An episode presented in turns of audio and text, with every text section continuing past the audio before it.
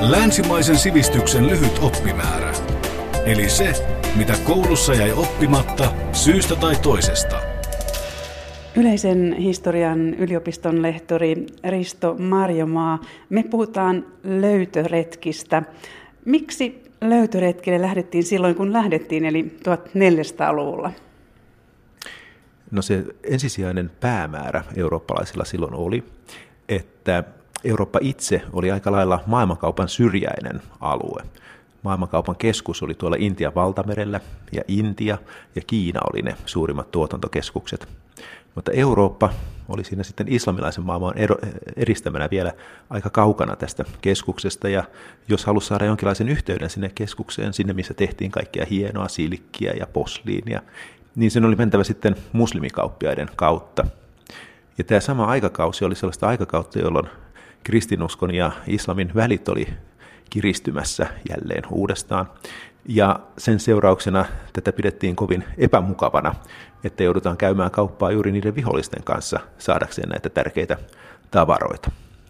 Ja niinpä sitten ihan 1400-luvun alussa Portugalissa, joka sijaitsee ihan tuossa kaikista lounaisimmassa kärjessä, mitä Eurooppaa voi olla, syntyi tällainen suunnitelma. Siinä oli ihan oikeasti yksi henkilö sen alulle panijana, prinssi Enrique, kuninkaan nuorempi poika, hänestä ei ollut tulossa, tulossa itsestään kuningasta, mutta hänestä tehtiin tämmöisen Kristuksen ritarijärjestön johtaja, hänellä oli paljon rahaa. Ja hän kehitti tällaisen suunnitelman, että koska me joudutaan hankkimaan noilta Pohjois-Afrikan muslimeilta, maureilta kullan, kaiken kullan, mitä me käytetään. Euroopassa ei oikeastaan löydetty kultaa mistään. Euroopasta ei kaivattu kultaa lainkaan, ja tämä haittaisi kauppaa niin jos me saataisiin jollain lailla itse käsiimme se kulta ilman, että meidän ei tarvitsisi maksaa näille maureille siitä, niin sitten me voitaisiin kukistaa ne maurit ja jatkaa islamilaisen maailman vallotusta ja lopulta vapauttaa Jerusalem. Ja hän lähetti vakoja ja vakojat sai selville, että se kulta ei tulekaan Pohjois-Afrikasta, vaan se tulee Saharan takaa jostain mystisestä paikasta sieltä kauempaa etelästä. Ja sitten hän keksi, että jos joku keksisi sellaisia laivoja, jotka pystyisivät purjehtimaan Saharan ympäri Atlanttia pitkin ja tulemaan takaisin, niin voisi olla mahdollista, että me päästä suoraan käsiksi siihen kultaan, jolloin me voitaisiin ostaa se paljon halvemmalla, kun ei olisi näitä välikäsiä siinä välissä. Ja näin ollen me rikastuttaisiin ja samalla sitten myös nämä nämä tota, välittäjät, nämä maurit köyhtyisi, ja sitten me voitaisiin aloittaa. Et siinä oli oikeastaan alun perin tämmöinen osin taloudellinen tarkoitus, mutta viime kädessä uskonnollinen, pyhämaan vapauttaminen. Et se oli tavallaan miltä se lähti ihan 1400-luvun alussa käyntiin. No mikä merkitys oli sillä, että turkkilaiset valtasivat Konstantinopolin vuonna 1453? No se tapahtui oikeastaan paljon myöhemmin. Se tulee itse asiassa kesken tätä, tätä operaatiota. Että tämä prinssi Enrique, kun hän aloitti, niin se, hän aloitti itse asiassa vuonna 1419 jo vuosikymmeniä aikaisemmin. Mutta se osoittautuikin valtavan hankalaksi prosessiksi.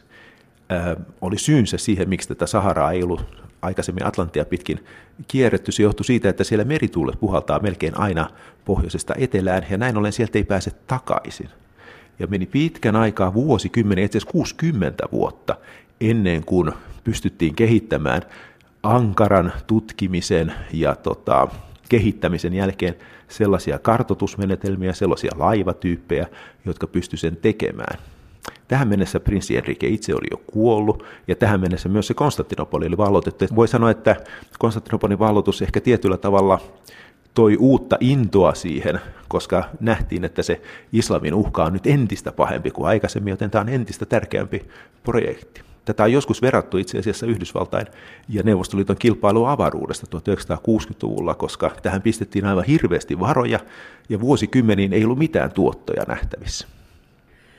Millaista väkeä lähti sitten etsimään tätä uutta reittiä? Olivatko he seikkailijoita vai kenties rikollisia? Sanoit tuossa, että intressit olivat taloudellisia ja uskonnollisia. Siinä oli oikeastaan kolmenlaisia ihmisiä. Ensinnäkin tämä prinssi Enrique itse, hän suhtautui tähän hyvin tieteellisesti ja hän keräsi sitten omaan palatsinsa Sintraan joukon Länsi-Euroopan, kristityn Euroopan johtavia kartografeja, tiedemiehiä, ja nämä oli sitten ne, jotka suunnitteli kaiken. Sitten oli ne merikapteenit, jotka teki, johti kaiken. He taas oli portugalilaisia aatelisia. He oli tämän aikaisemman Rekonkistan, tämän ö, Iberian niemimaan vallotuksen perillisiä, väkivaltaisia ihmisiä. Heille tämä oli uskonsota. Mutta sitten oli ne laivan miehistöt, niin ne usein kerättiin sitten esimerkiksi rikollisista, koska se oli erittäin vaarallista. Hyvin moni laiva ei tullut takaisin. Et siinä on oikeastaan niin kuin kolme hyvin erilaista ryhmää edustettuna. Kertoisitko vähän näistä ensimmäisistä retkistä? Millaisia ne olivat ja mitä saavutettiin? No se tosiaan se prosessi oli hyvin pitkä ja mitä suurimmalla todennäköisyydellä se ei olisi jatkunut, saanut jatkua, jos ei olisi ollut tosiaan takana tämmöistä yhtä tärkeää päämäärää, yhtä tärkeää johtajaa ja sitten myös tärkeää rahoituslähdettä tässä, tässä ritarikunnan rahoituksessa.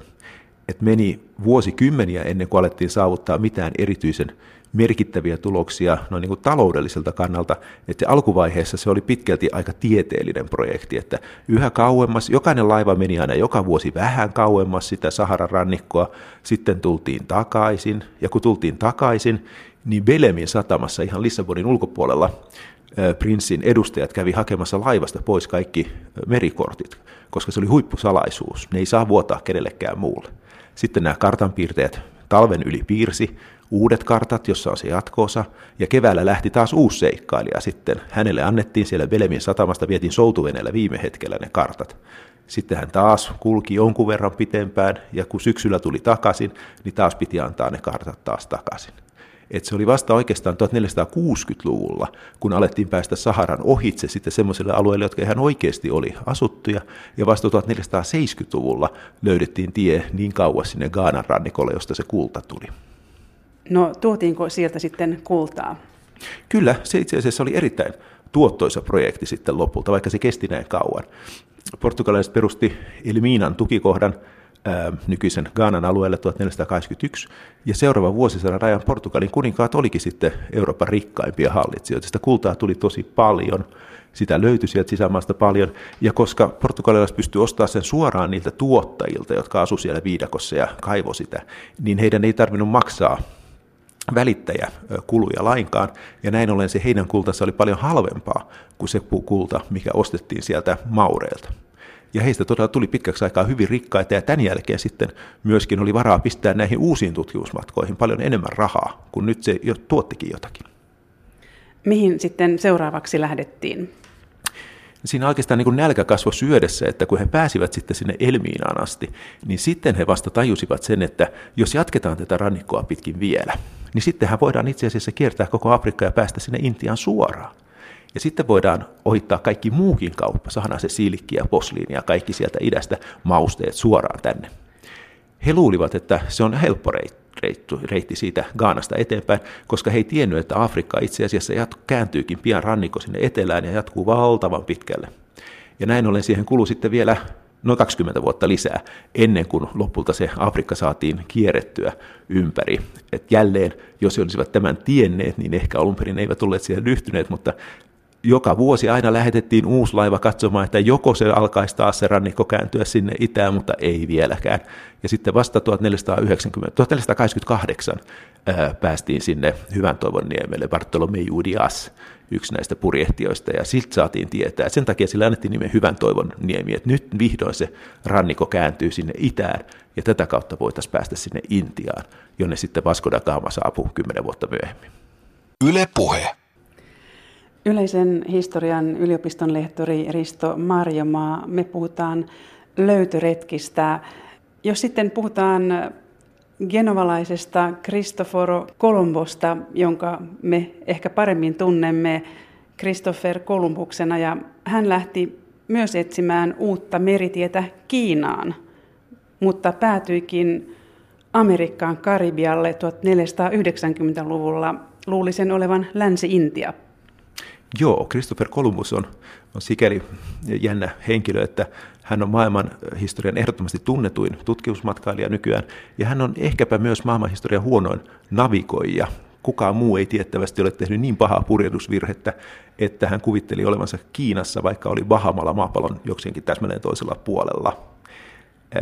Tämä liittyy tähän aikaisempaan sillä, että siinä vaiheessa, kun Cristoforo Colombo, Columbus aloitti nämä purjehduksensa, niin tämä oli yhä menossa tämä kilpailu tästä, että miten päästä sinne Intiaan. Ja alun perin tarjosikin palvelua nimenomaan Portugalin hovissa. Mutta siellä äkkiä huomattiin sitten, koska asiantuntemus oli suurta, huomattiin, että, että tämä on ihan puoskari, tämä on laskenut ihan väärin. Hän on kuvitellut, että maapallon ympärysmitta on vain 20 000 kilometriä, vaikka se on 40 000 kilometriä, ja niinpä sitten hänet heitettiin ulos. Mutta sitten hän siirtyikin naapurikuningaskunnan Kastilian äh, hoviin. Ja siellä oli paljon vähemmän tietoa maantiedosta. Ja siellä hän sai sitten myytyä tämän ajatuksensa siitä, että voidaan ohittaa nämä portugalilaiset paljon helpommin sillä, että purjehditaan länteen, kunnes saavutaan Kiinaan asti. Jos ei olisi sattunut niin, että siellä välissä olikin sitten suuri kaksoismanner, Amerikan manner, josta kukaan ei tiennyt mitään, paitsi että on itse asiassa mahdollista, että portugalilaisetkin oli jo siellä käynyt, mutta virallisesti ei tiennyt mitään, niin hän ja hänen miehistönsä olisi kuollut nälkään ja janoon. Ei ole mitenkään mahdollista, että maapallon ympäri olisi voinut purjehtia. Eli hänellä kävi aivan älytön tuuri siitä, että suurin piirtein just siinä vaiheessa, jossa hän luuli olevansa Kiinassa, niin sieltä ihan oikeasti löytyi manner. Ja Amerikan niemimaan löysi puolestaan Amerigo Verpucci vähän myöhemmin, ja hän siis antoi myös nimen tälle uudelle mantereelle. No, Vespucci on vähän toisenlainen henkilö siinä mielessä, että hän, hän ensinnäkin mm, oli erinomainen PR-henkilö oman aikanaan. Jos ihan tarkkaan katsoo, että missä hän väittää käyneensä, niin hän väittää purjehtininsa muistaakseni Brasilian puoliväliin huoma- huomaamatta olevansa maalla, ja etelässä hän taisi käydä etelänavalla asti suurin piirtein huomaamatta olevansa jäätiköllä. Eli hän, hän ilmeisesti aika lailla liiotteli asioita. Hän ei myöskään oikeastaan löytänyt mitään kauhean paljon erityisen uutta, mutta hänen merkityksensä oli se, että hän ensimmäisenä tajusi varmasti, että tämä ei voi olla Kiina. Me emme ole Aasiassa. Ja hänellä oli sitten Euroopassa tuttuja, kuuluisa kartanpiirtejä, jolle hän sitten kertoi tämän havaintonsa, ja syystä, jota ei ole koskaan saatu selville, niin tämä kartanpiirtejä sitten, saksalainen, muista hänen nimeään, valitsi sitten tämän uuden mantereen nimeksi Ameriko hänen etunimensä mukaan. Ehkä. Me ei oikeasti edes tiedetä, onko se todellinen syy siinä, vai onko vaan sattuma, että heidän nimensä on niin samanlainen. Että sitä ei, ei todellakaan ole mitään tarkkaa tietoa siitä, miksi Amerikkaa kutsutaan sillä nimellä. Niin, tässä on nyt puhuttu muutamasta tunnetuimmasta löytöretkeilijästä, mutta löytöretkeilijöitä siis seilasi aika paljon pitkin maailman meriä tuohon aikaan, jos nyt olen oikein ymmärtänyt. Juu, ja erityisen jänniä on itse asiassa juuri nämä portugalilaiset, koska heillä oli tosiaan tämä hyvin salaileva järjestelmässä, jossa aina kerättiin nämä, nämä merikortit takaisin. Ja ne säilytettiin kaikki sinne Belemin äh, tota, rannikokaupungin paikallisessa kuninkaan linnassa. No sitten kävi niin 200 vuotta myöhemmin, vuonna 1755, että Euroopan historian tuhoisin tsunami pyyhkäisi Lissabonin ylitse ja hukutti tämän kuninkaan linnan ja tuhosi kaikki nämä arkistot. Ja näin ollen meille ei ole säilynyt oikeastaan mitään muuta tietoa näistä purjehduksista, näistä tutkimusmatkoista, kuin se päivä, jolloin ne lähti ja se päivä, milloin ne tuli takaisin. Ja tutkijat on huomannut, että siellä on varsinkin 1480-luvulta lukuisia purjehduksia, jotka lähtee länteen ja tulee takaisin.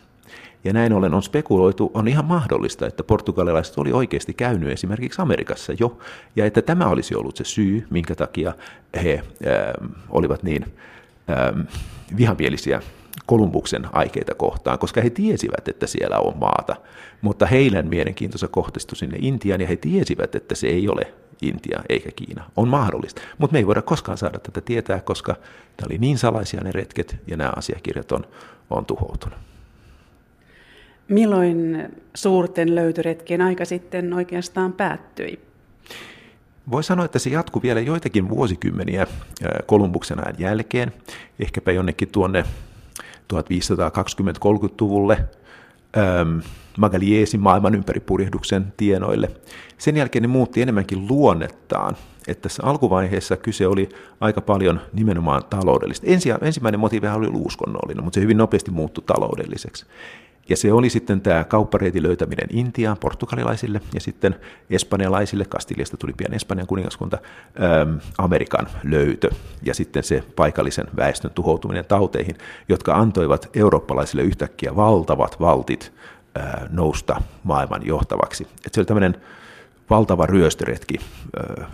Voisi sanoa, että tämä aikakausi ja sitten mitä Eurooppa teki on merirosvohistorian suurinta aika. Mutta sitten jo 1500-luvun puolivälin jälkeen tämä vaihe alkaa olla ohi ja voi sanoa, että 1600-luvulta lähtien löytöretket on enemmänkin puhtaasti maantieteellisiä tutkimusmatkoja, parannetaan karttoja, ei ole enää semmoisia suuria niin kuin asioita löydettäväksi, vaan, vaan on helpompia merireittejä, yleensä maantieteellistä mielenkiintoa asiaan. Ja sitten on vielä kaikenlaista pientä niin kuin Australia, joka löydetään vasta myöhemmin. Ja ehkä tässä yhteydessä olisi syytä mainita myös suomalaissyntyinen Adolf Erik Nudenskjöld, joka purjehti Koillisväylää eli pohjoista meritietä pitkin Tyynelle valtamerelle tosin vasta 1800-luvun lopussa. Joo, hän on oikeastaan sitten ihan niitä viimeisiä, jos ajatellaan merellistä tutkimusmatkailua, joilla olisi voinut olla jokin suurempikin merkitys. Tar- tar- tarkoitushan oli löytää purjehduskerpoinen väylä jotain semmoista, mistä nykyäänkin haaveillaan näillä ilmaston lämpenemisen aikana tätä kautta, mutta sitähän ei sitten koskaan löydetty. Mutta samalla hän tuli tietysti kartoittaneeksi valtavan suuren alueen maapallon pinta-alaa ja, ja hänen saavutuksensa oli sitten tämmöinen ehkäpä niitä viimeisiä tämmöisiä suuria merkittäviä maantieteellisiä löytöjä. Sitten 1900-luvulla ilmailun, lentokoneiden säähavaintopallojen ja muiden tullessa, niin ei enää oikeastaan tällaista merellistä tutkimusmatkailua tarvittu samalla tavalla. Yle Puhe. Yleisen historian yliopiston lehtori Risto Marjomaa. Jos puhutaan sitten siitä, millaisia seurauksia löytöretkistä koitui alueiden alkuperäisasukkaille, tuossa jo puhuitkin vähän ryöstämisestä. No ne vaihteli suuresti, eli kaikista eniten tietenkin kärsi Amerikan alkuperäisväestö, se on oikeastaan koko ihmiskunnan historian suurin katastrofi, että kahden tämmöisen suuren mantereen väestöstä ehkä noin jopa 90 prosenttia kuoli seuraavien vuosisatojen aikana näihin vanha, vanhasta maailmasta tuotuihin tauteihin, joita vastaan heillä ei ollut mitään immuniteettia. Eli noin ehkä viides kuudes osa maapallon väestöstä, maapallon kulttuureista kaikesta siitä, mitä oli, oli, oli ihmiskunta saanut aikaan, tuhoutui heidän mukanaan. Se on aivan hirveä, hirveä katastrofi, jolle ei ole mitään tällaista vertaista. Vastaavasti tietysti valtava hyöty eurooppalaisille, jotka pystyivät viisinkertaistamaan oman käytössä olevansa, olevan maapinta-alan, saivat valtavasti uusia resursseja. Et sen jälkeen Eurooppa ei oikein voinut enää epäonnistua tässä nousussa maailmanvaltiaksi. Afrikan kohdalla alkoi myöhemmin sitten tämmöinen hyvin ikävä kehitys orjakaupan myötä mutta se sai pääsi vauhtiinsa oikeastaan vasta sitten 1600-luvulla, jossa valtavasti Afrikasta vietiin sitten orjina ihmisiä uudelleen asuttamaan sitä Amerikkaa, jotta saataisiin sinne työvoimaa. Mutta tässäkin tapauksessa on sanottava, että se on nimenomaan juuri nämä orjat, joille tämä oli erityisen äh, tota, kielteistä, ja se oli afrikkalaiset itse, jotka näitä orjia metsästiä myi, eli se myös tietyille afrikkalaisille, näille orjakauppiaille loi paljon vaurautta. Ja sitten viimeisenä oli Aasia, Intian valtamerellä oli jo vuosituhansien ajan ollut tämmöinen maailmankaupan keskus, suhteellisen rauhanomainen. Siellä ei ollut koskaan syntynyt tämmöisiä suuria merimahteja, jotka olisi kamppailu keskenään vallastaan. Ja nyt sinne sitten tuli nämä ensin portugalilaiset, sitten hollantilaiset, englantilaiset, ää, ranskalaiset, jotka käytännössä sitten merirosvouksella onnistuivat tuhoamaan tämän paikallisen kaupan ja vääntämään sen omaan käyttöönsä ja näin ollen heikensi sitten tämän Intian valtameren kaupan merkitystä. Oikeastaan ainoa alue maailmassa, jossa tässä vaiheessa ei vielä koitunut seuraavaksi, oli Kiina, jolla oli hyvin vahva oma sotalaivasto, jolla se pystyi sitten puolustamaan rannikoitaan. Portugalilaiset kerran yritti, mutta heille tuli aika kiire sitten sieltä kyllä pois. Ja kristityt uudisasukkaat katsoivat olevansa oikeutettuja käännyttämään alkuperäisväestöä. Kyllä, kyllä toki. Ähm, mutta siinä tietysti periaatteessa sehän on hyvin tyypillinen piirre, ei pelkästään kristinuskolle, vaan, vaan muillekin tällaisille universaaliuskonnoille, että kun ajatellaan, että se oma uskonto on se ainoa oikea uskonto, niin näin ollen se on muiden ihmisten pelastamista, kun heidätkin tuodaan oikean uskon piiriin. Eli tarkoitus sinällään ei, ei tässä käännyttämisessä ole, ole negatiivinen, vaan tarkoitus on nimenomaan ihmisten sielun pelastaminen. Ja hyvin alusta, alusta asti siinä vaiheessa, kun Amerikka löydettiin, niin ensivaiheessa oli tämmöinen suuri uskonnollis-filosofinen ongelma, että mitä nämä ihmiset oikein on, koska niitä ei mainita raamatussa. uskottiin siihen aikaan, että periaatteessa raamatusta löytyy kaikki. Teologian piirissä, uskonnollisessa piirissä uskottiin näin. Ja intianeja ei mainita siellä, ja tästä tuli sitten suuri teologinen ongelma, että onko nämä intianit ihmisiä, ja onko niillä sielu, koska niitä ei mainita raamatussa. Ja lopulta tähän löydettiin vastauksena sitten sellainen teoria, että ne ovat yksi kadonnut ö, tota, Israelin juutalaisista heimoista. Ja tämä oli aika semmoinen positiivinen vastaus siinä mielessä, koska silloin heillä on sielu, he on ihmisiä, heitä ei saa orjuutta. Että se ei ole yksipuolinen se kuva. Itse asiassa Espanjan kirkko pyrki suhtautumaan hyvinkin sympaattisesti näihin Amerikan intianeihin ja pyrki, pyrki puolustamaan heitä, ää, tota, sitten näitä vähän enemmän rosvoilevia löytöretkeilijöitä vastaan. Ja se oli melkoinen tragedia sitten myös siltä kannalta, että kun nämä lähetyssaarnaajat tulee jonnekin kylään ja pyrkivät siellä sitten ihan vilpittömästi auttamaan ihmisiä, niin he samalla tuo tauteja, joilla he tappaa ne kaikki ihmiset. Se ei ole ollut heidän tarkoituksensa. Jos puhutaan vielä vähän näistä korkeakulttuureista, kuten atsteekit ja inkakulttuuri, kuinka paljon niistä jäi jäljelle eurooppalaisten tulon jälkeen? Näistä kummastakaan ei oikeastaan juuri paljon mitään. Että siis voisi vaan kuvitella, mitä tapahtuisi nyky-Suomelle, jos 90 prosenttia väestöstä yhtäkkiä kuolisi. Ei mikään yhteiskunta kestä sellaista tuhoa. Se, se tuhoaa kaiken. Joistain tota, kehittyneistä intiaaniyhteisöistä, kuten Maija-kulttuurista, niin jotkut heidän kaupunkivaltionsa pystyy jatkamaan vielä tuonne 1600-luvulle asti. Ne oli vähän eristyneempiä mutta nämä, jotka oli ihan keskeisesti sellaisilla alueilla, niin kuin Meksiko ja Peru, jonne nämä eurooppalaiset, erityisesti espanjalaiset tuli, niin se hyvin nopeasti alkoi tehdä tuhojaan. Asteikien valtakunta tuhoutui ihan yhden vuosikymmenen sisällä tämmöisen massakuolemaan. Ja tota, Perussa, Perussa ehkä noin 50 vuotta pystyi nämä inkat taistelemaan vastaan ja osoittautuvat hyvin, hyvin tota, aloitteelliseksi, että loppuvaiheessa he kävi taistelua sitten tuliasein ja, ja hevosen selästä. Et, et, kyse ei suinkaan ollut tämmöisestä eurooppalaisten teknisestä tai sotilaisten etevämmyydestä paikallisesti hyvin nopeasti, niin kuin Intian elokuvista tiedetään, niin omaksuivat nämä eurooppalaisten aseet ja eurooppalaisten tuovat edulliset asiat, vaan, vaan niin tauteja he ei pystynyt kestämään. Voidaanko sanoa, että maailman eurooppalaistaminen alkoi löytöretkien seurauksena? Kyllä ehdottomasti, koska sitä ennen Eurooppa oli kuitenkin suhteellisen syrjäinen alue, ja eurooppalaiset eivät ole mitenkään kunnostautuneet merenkulkijakansana. Et vielä muutama vuosi aikaisemmin niin islamilaisen maailman tietoisuus ympäröivästä maailmasta oli paljon suurempi. Islamilaiset oli paljon äm, tehokkaampia merenkävijöitä, heidän aluksensa oli parempia. Et 1400-luvulla oikeastaan ensimmäistä kertaa sitten voisi sanoa viikinkiaikojen jälkeen Euroopassa alkoi alko kehittyä tämmöisiä me, merkittäviä merenkulun yhteyksiä.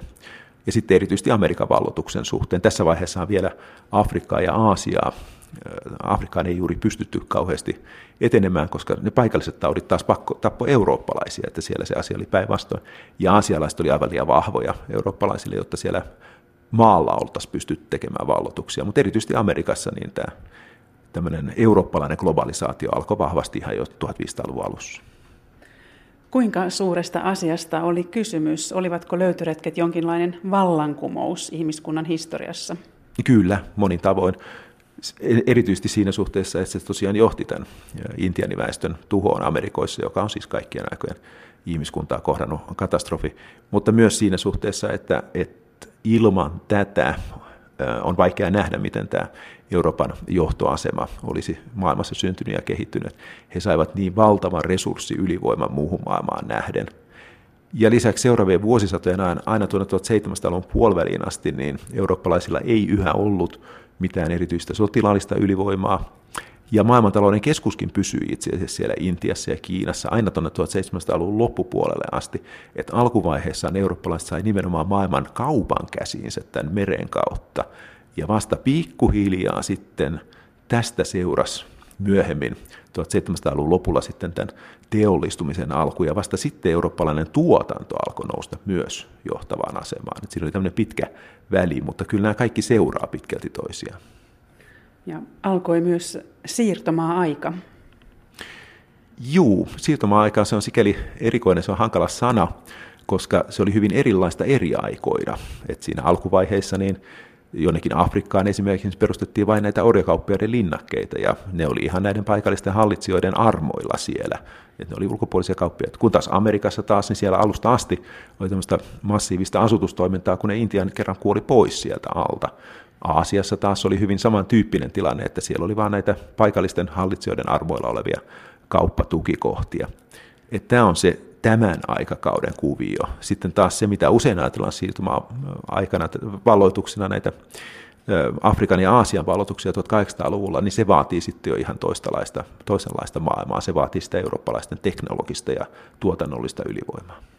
Ja kuten olette tässä maininnutkin, orjuuden. Orjuus siis alkoi antiikin jälkeen ensimmäistä kertaa. No ei oikeastaan, siis täytyy sanoa, että se, miten se Euroopassa perusteltiin, niin ne perusteet löytyy juuri tästä antiikista, mutta orjuus sinällähän tunnet, on hyvin universaali ilmiö, se on tunnettu lähes kaikkialla maailmassa siellä, missä tämmöisiä korkeakulttuureita on ollut. Ennen vanhaa vaurauden kerääminen on ollut ihmisillä aika vaikeaa, koska jos kerää itselleen ison kasan viljaa, niin sitten se valkaa mätäneen. Kaikista paras keino kerätä itselleen vaurautta on kerätä itselleen ihmisiä koska ne on tuotantokoneita, joiden avulla voi luoda asioita. Eli näin ollen orjuutta tunnettiin yhtä lailla inkojen, asteekkien, Kiinan, Intian, afrikkalaisten yhteydessä. Mutta eurooppalais, Euroopassa oli keskiajalla orjuus ää, aika lailla kuihtunut pois. Se ei ollut enää kovin hyödyllinen tuotantomuoto ja oltiin siirrytty tämmöiseen enemmän maaorjuustyyppiseen järjestelmään. Ja nyt sitten, kun on tämä Amerikan manner, jonka väestö kuolee, ja sinne ei saada mistään uusia ihmisiä, niin näin ollen 1500-luvulla syntyikin yhtäkkiä uusi valtava kysyntä. Ensivaiheessa ajateltiin, että sinne viedään eurooppalaisia, mutta ei Euroopasta kukaan halunnut sinne lähteä. Eli vapaaehtoisesti sinne ei ihmisiä saatu. Ja sen takia nyt sitten tavallaan herätettiin henkiin tämä vanha ajatus orjuudesta ja sitten raamatusta löydettiin vahvistus siitä, että no okei, intiaania ei ehkä saa orjuuttaa, mutta mustia saa. Tästä kehittyi semmoinen, mitä kutsutaan kolmiokaupaksi, mikä oli valtavan tehokas kaupan muoto että tämmöinen orjakauppalaiva, niin kuin se lähti jostain eurooppalaista satamasta, vaikka Ranskasta tai Iso-Britanniasta, niin se pisti sitten ruuman täyteen erilaista kauppatavaraa. Ei ne kyllä oikeasti mitään lasihelyjä ollut, paitsi että oli siellä niitäkin, vaan kaikenlaista hyödyllistä työkalua, aseita erityisen paljon, ruutia, tämän tyyppistä. Sitten tämä viedään jonnekin Länsi-Afrikkaan tai Keski-Afrikan rannikolle, jossa on sitten tämmöinen kauppa-asema. Ja täällä kauppa-asemalla sitten myydään nämä tavarat jollekin paikalliselle hallitsijalle, johon sinällään ei ole minkäänlaista valtasuhdetta. Ja vastikkeeksi näistä tavaroista se paikallinen hallitsija antaa sitten orjia, joita hän on todennäköisesti ryöstänyt sisämaasta ja todennäköisesti juuri niillä samoilla pyssyillä ja sen takia hän tarvitsee lisää ruutia taas. Nyt ne laivat on täynnä orjia, sitten ne purjehditaan Amerikkaan, siellä ne orjat myydään sitten Karibian merellä esimerkiksi tai Brasiliassa plantaaseille, ja sitten täytetään ne laivat sitten näiden plantaasien tai kaivosten tuotolla, tupakalla, puuvillalla, ää, tota, kullalla, hopealla, mitä nyt milloinkin sattuu olemaan. Ja se viedään taas sitten puolestaan Eurooppaan. Ja tämä oli hyvin tehokasta, koska laivat ei kulje koskaan tyhjänä. Ja jokaisessa kaupan vaiheessa saadaan voittoa, mikä merkitsi sitä, että parhaimmillaan 1600-luvulla yksi laiva saattoi tuottaa 700 prosentin voiton siihen panokseen nähden. Mutta sitten taas toisaalta oli hyvin vaarallista. Merenkulku kaikin puolin oli hyvin vaarallista tuohon aikaan. Orjakauppiaat äh, inhosivat toisiaan, he olivat vaarallisia toisille. Ja sitten tietysti orjakapina oli aina, aina mahdollinen, että näitä laivoja myös katos. Mutta se oli erittäin tuottavaa kauppaa.